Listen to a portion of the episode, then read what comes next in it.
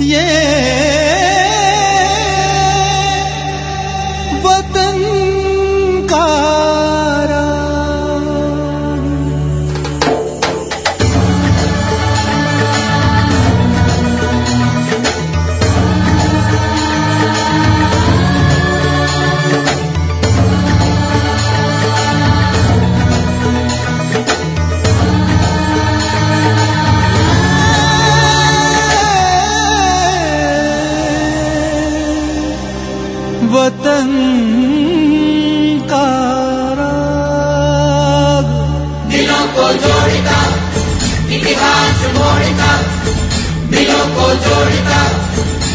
इतिहास मोड़ता, बेटा धरती को।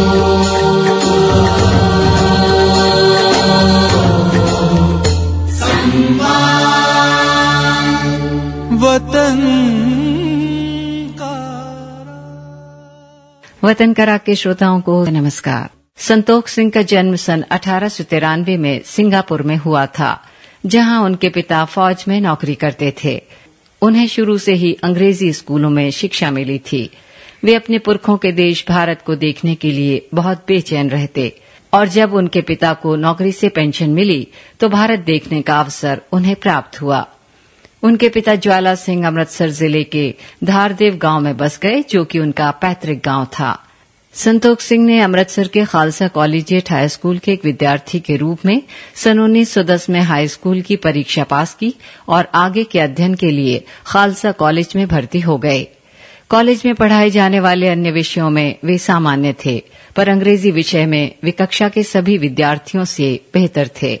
वे अपने प्राध्यापकों के साथ भी अंग्रेज़ी में संभाषण करते और जब किसी अंग्रेज़ी शब्द का अर्थ जानने की किसी को ज़रूरत होती तो उस शब्द का अर्थ संतोख सिंह से पूछ लिया जाता। जिस शब्द का अर्थ उन्हें नहीं आता था, उसे वे अपनी जेब में रखी हुई छोटी डिक्शनरी में से निकालकर बता देते। अंग्रेज़ी शब्दों के ज्ञान भंडार और जेब में डिक्शनरी रखने के कारण कॉलेज में संतोख सिंह का नाम मिस्टर डिक्शनरी सिंह पड़ गया। खालसा कॉलेज अमृतसर से संतोख सिंह इंटर की परीक्षा पास नहीं कर सके, क्योंकि महत्वाकांक्षी होने के कारण वे विदेश जाना चाहते थे और सन 1912 में उन्हें इंग्लैंड जाने के लिए पासपोर्ट मिल गया। इंग्लैंड से वे कनाडा पहुँचे और वैंकूवर में लकड़ी के कारखाने में काम करने लगे। उन दिनों जो भारतीय अमेरिका या कनाडा जाते थे, उन्हें वहाँ बहुत ही तिरस्कारपूर्ण और अपमानजनक व्यवहार मिलता था। होटलों में ठहरने के लिए उन्हें स्थान नहीं दिया जाता और लोग उनके लिए अपशब्दों का उपयोग करते। उन्हें वे सारी सुविधाएँ भी नहीं मिलती जो उन देशों के निवासियों के लिए उपलब्ध होती थीं। ब्रिटिश जासूस भी उनके पीछे लगे रहते और अंग्रेज़ों के दबाव के कारण उन देशों की स्वतंत्र सरकारें भी उनके साथ अच्छा व्यवहार नहीं करती। यूँ तो ये लोग उन देशों में काम धंधों के लिए जाते थे लेकिन वहाँ प्राप्त अपमान से तिल मिलाकर यही निर्णय करते थे कि पहले किसी न किसी तरह भारत को आज़ाद किया जाए। जिन दिनों संतोख सिंह वैंकूवर में रह रहे थे, उन दिनों उन्हें एक पर्चा मिला, जिसमें कहा गया था कि भारतीयों की समस्याओं को सुलझाने की दिशा में प्रयत्न करने के लिए कैलिफ़ोर्निया के पोर्टलैंड स्थान पर अमेरिका और कनाडा दोनों देशों के भारतीयों की एक सभा होने वाली है। संतोख सिंह इस सभा में सम्मिलित होने के लिए पोर्टलैंड पहुँच गए। इस सम्मेलन में हिंदू, सिख और मुसलमान सभी भारतीयों ने भाग लिया, जिसमें इस बात पर तो विचार हुआ ही कि किस तरह अमेरिका और कनाडा में जीवन की सुविधाएँ प्राप्त की जाएँ, साथ ही भारत की आज़ादी प्राप्त करने की दिशा में भी खुलकर भाषण हुए। सम्मेलन के वातावरण का संतोख सिंह के मन पर बहुत अच्छा प्रभाव पड़ा। उन्होंने भी अपने विचार प्रकट किए और प्रतिज्ञा की कि आज से मैं अपना जीवन देशवासियों की सेवा और भारत की आज़ादी के संघर्ष को समर्पित करता हूँ।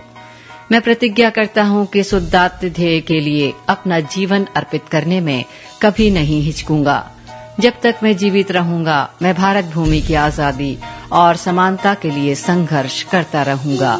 यही मेरे जीवन का ध्येय होगा। मेरे देश बता तो तुझसे कैसे प्यार करूँ? मेरे देश बता तो तुझसे कैसे प्यार करूँ? कैसे पूजा और कैसे मैं तेरा श्रृंगार करूँ?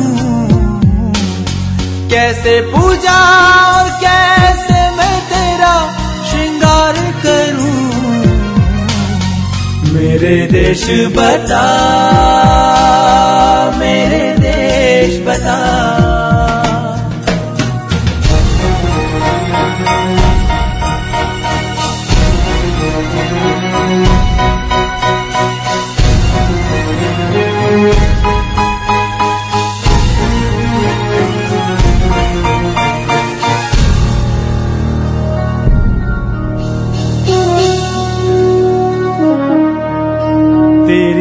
गोदी में मेरे जीवन की आँख खुली तेरी गोदी में मेरे जीवन की आँख खुली मेरी सांसों में तेरी माटी की गंध घुली। मेरी सांसों में तेरी माटी की गंध घुली। तेरे किस किस गौरव को मैं रूपाकार करूँ? मेरे देश बता तो तुझसे कैसे प्यार करूँ? मेरे देश बता, मेरे देश बता।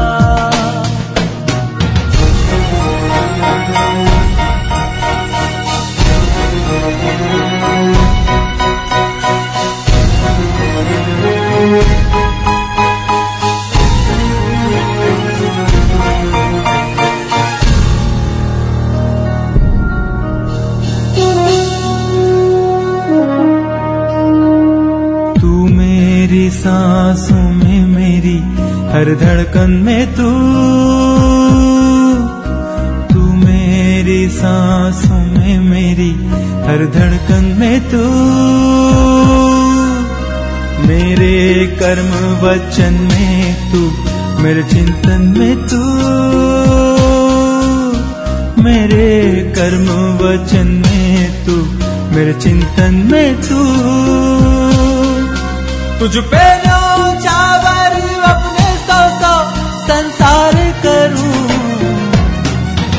मेरे देश बता तो तुझसे कैसे प्यार करूँ? मेरे देश बता मेरे देश बता।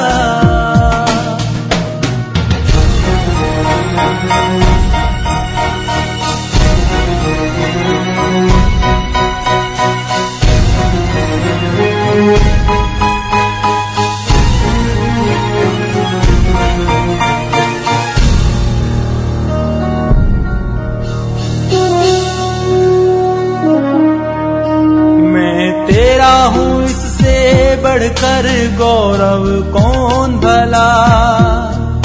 मैं तेरा हूँ इससे बढ़कर गौरव कौन भला? तेरे हित जीना मरना ये सबसे बड़ी कला। तेरे हित जीना मरना ये सबसे बड़ी कला। जितनी बार मिले जीवन अर्पित, हर बार करूँ। मेरे देश बता तो तुझसे कैसे प्यार करूँ? मेरे देश बता तो तुझसे कैसे प्यार करूँ? कैसे पूजा और कैसे मैं तेरा श्रृंगार करूँ? कैसे पूजा और कैसे मैं तेरा श्रृंगार करूँ? मेरे देश बता मेरे देश बता।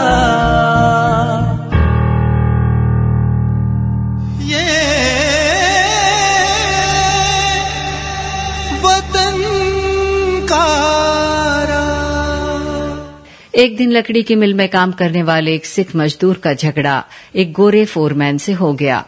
गोरे फोरमैन का सोचना था कि हमेशा की तरह ये लोग हमारे अपशब्दों को सहन कर लेंगे।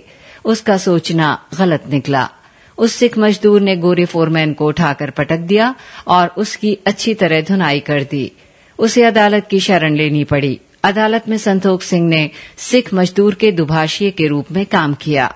और जज महोदय के सामने अंग्रेज़ी में मामला इस तरह रखा कि मामला खारिज कर दिया गया। संतोख सिंह की प्रतिष्ठा बहुत बढ़ गई। उन दिनों जो भारतीय कनाडा में रहते थे, उनमें से ज़्यादातर लोग बहुत कम अंग्रेज़ी जानते थे। कई दफ्तरों और संस्थानों में अंग्रेज़ी के बिना उनका काम नहीं चलता था। उन्हें अंग्रेज़ी जानने वालों की खुशामद करनी पड़ती और काफ़ी पैसा खर्च करना पड़ता। संतोख सिंह हरेक का काम बिना पैसे लिए करने लगे। कनाडा के भारतीय समाज में उनका सम्मान बहुत बढ़ गया। उन्हीं दिनों भारत के प्रसिद्ध क्रांतिकारी लाला हरदयाल इंग्लैंड से निर्वासित होकर कनाडा पहुँचे। सैन फ्रांसिस्को से वे गदर नाम का एक अखबार निकालते थे। गदर में बड़े उग्र और क्रांतिकारी विचार रहा करते थे। अमेरिका और कनाडा के प्रवासी भारतीय जी खोलकर उसमें पैसा लगाते और संसार के सभी देशों में भारतीयों के पास वो निशुल्क भेजा जाता। लाला हरदयाल को कनाडा सरकार ने गिरफ़्तार कर लिया, पर बाद में वे जमानत पर छोड़ दिए गए। उनकी अनुपस्थिति में पत्र अच्छी तरह से चले। इस उद्देश्य से कई नवयुवकों को संपादन का प्रशिक्षण दिया गया। संतोख सिंह भी गदर के प्रकाशन में सहयोग देने के लिए सैन फ्रांसिस्को पहुँच गए। गदर के माध्यम से ये प्रचार किया जाने लगा कि एक विश्व युद्ध छिड़ने वाला है, जिसमें इंग्लैंड बुरी तरह से उलझ जाएगा। इसलिए अवसर का लाभ उठाकर भारतीयों को भारत की आज़ादी के लिए अंग्रेज़ों के खिलाफ हथियार उठा लेना चाहिए। सचमुच ही विश्व युद्ध छिड़ गया। गदर पार्टी के लोग जल्दी जल्दी में गदर कराने के लिए भारत पहुँचने की तैयारियाँ करने लगे। अपने साप्ताहिक के माध्यम से उन्होंने एक विज्ञापन प्रसारित किया। आवश्यकता है भारत में गदर शुरू करने के लिए बहादुर सैनिकों की। वेतन के रूप में मृत्यु पुरस्कार के रूप में शहादत, पेंशन के रूप में आज़ादी और युद्ध स्थल भारत। इस विज्ञापन का लोगों पर बड़ा अनुकूल प्रभाव पड़ा। अमेरिका और कनाडा के प्रवासी भारतीयों में अपने देश की आज़ादी के लिए बलिदान करने की होड़ लग गई। हज़ारों लोग जहाजों द्वारा गदर प्रारंभ करने के उद्देश्य से भारत पहुँचने लगे। अमेरिका स्थित जर्मन राजदूत के सहयोग से उन्हें हथियार मिलने लगे। वे लोग अत्यधिक जोश के कारण अपनी भावनाओं को नियंत्रण में नहीं रख पा रहे थे और ऐलान करते हुए जाते थे कि हम लोग आज़ादी की लड़ाई लड़ने के लिए भारत जा रहे हैं। परिणाम ये होता कि ब्रिटिश जासूस भारत सरकार के पास उनकी पूर्व सूचनाएँ भेज दिया करते और भारत पहुँचने पर वे गिरफ़्तार कर लिए जाते। संतोख सिंह को गदर पार्टी द्वारा ये कार्य दिया गया था कि वे सिंगापुर, मलाया और थाईलैंड के भारतीयों को गदर के लिए संगठित करें और वहाँ से लोगों के जत्थे भारत भिजवाएँ। संतोख सिंह ने शंघाई पहुंचकर बड़ी खूबी के साथ ये काम किया।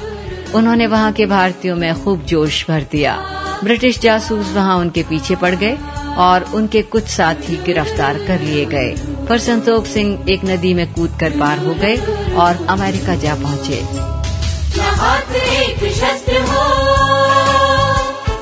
साथ एक हो। वीर वस्त्र हो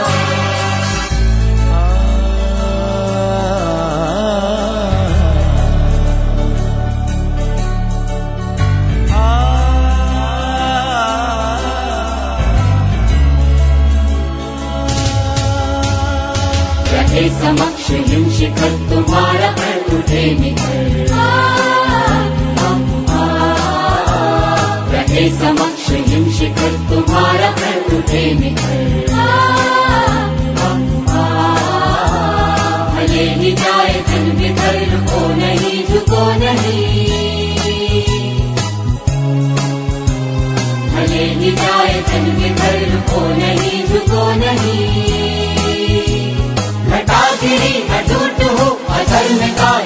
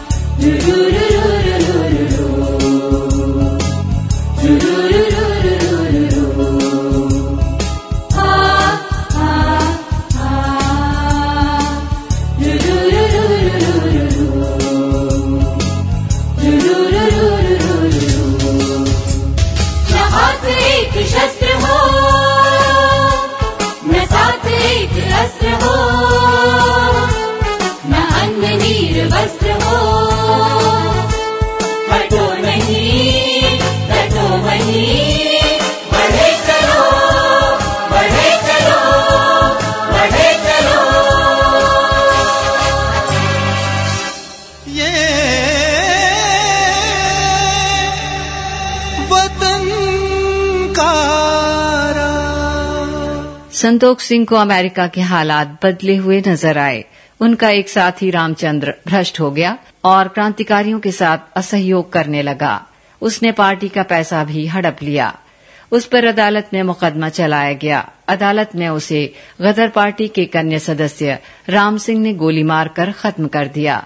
इस मुकदमे में संतोख सिंह को फांसा गया और उन पर आरोप लगाया गया कि जिस रिवॉल्वर से रामचंद्र की हत्या हुई है वो संतोख सिंह ने राम सिंह को दिया था।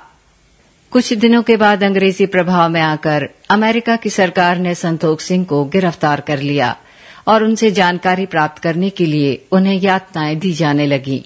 वे किसी भी कमज़ोरी का शिकार नहीं हुए और जेल से छूटने के बाद फिर भारतीयों के पक्ष में आंदोलन छेड़ने लगे। उन्होंने अमेरिका की सरकार से कई अधिकार भारतीयों के लिए प्राप्त किए। उन्होंने गदर पार्टी को फिर से नया जीवन प्रदान किया।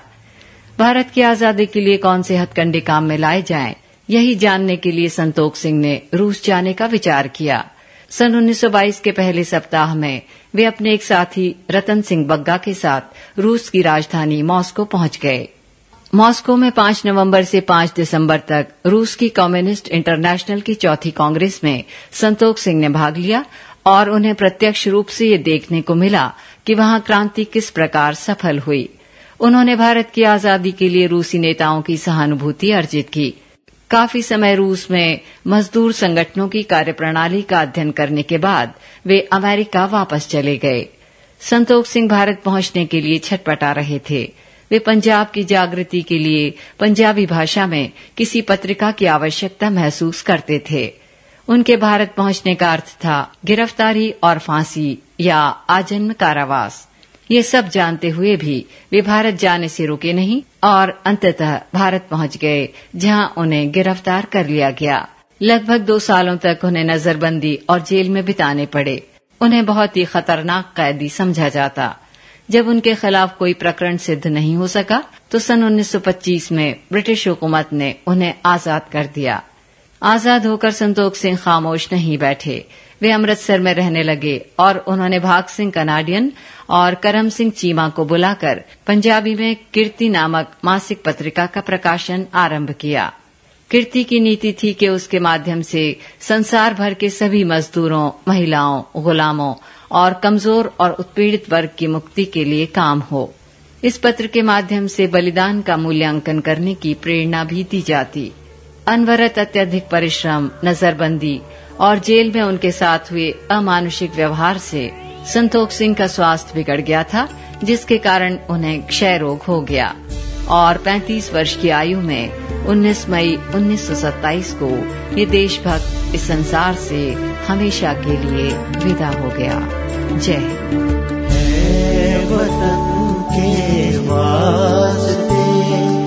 अक्सीर वंदे मातरम।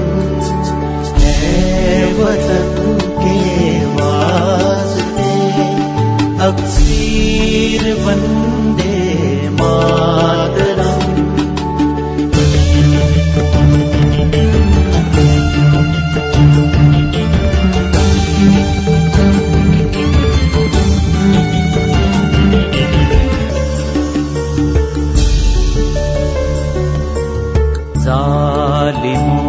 को है अगर बंदूक पे अपनी गुरूर। जालिमों को है अगर बंदूक पर अपनी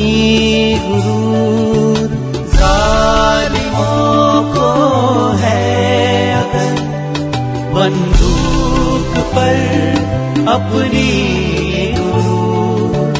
है इधर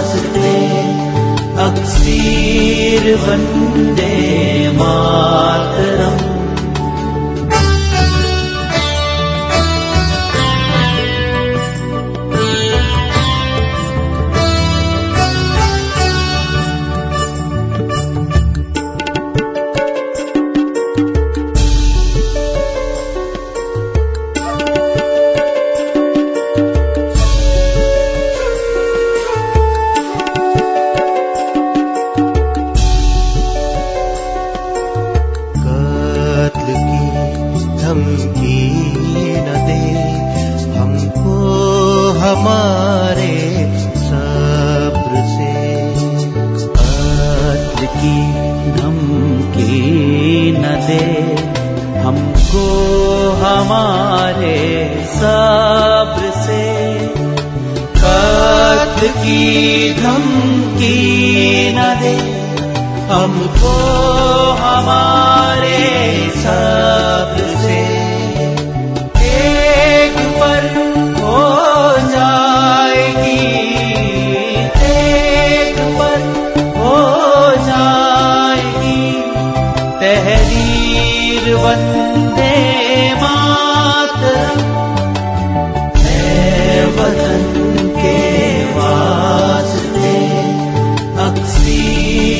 अक्सीर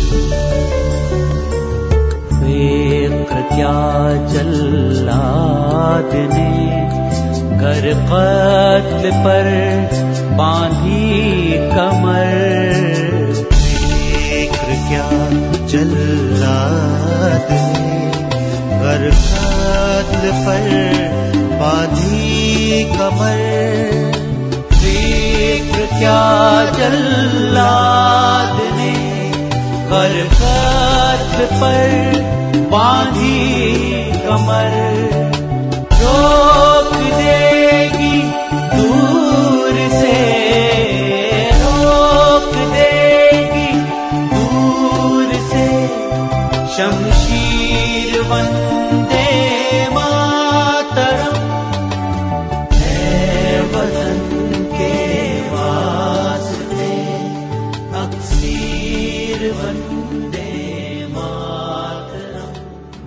अभी आप सुन रहे थे कार्यक्रम वतन करार। ये